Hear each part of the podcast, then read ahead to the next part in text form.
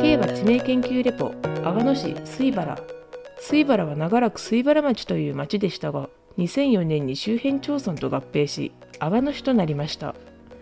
水原という地名はかつてこの地を治めた豪族水原氏に由来します。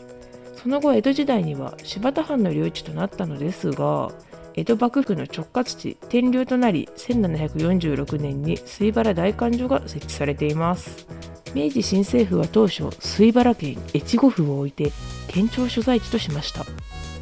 現在も天長山公園に越後府の跡が残されていますここまでは競馬地名研究レポ岸田ルルがお届けしました。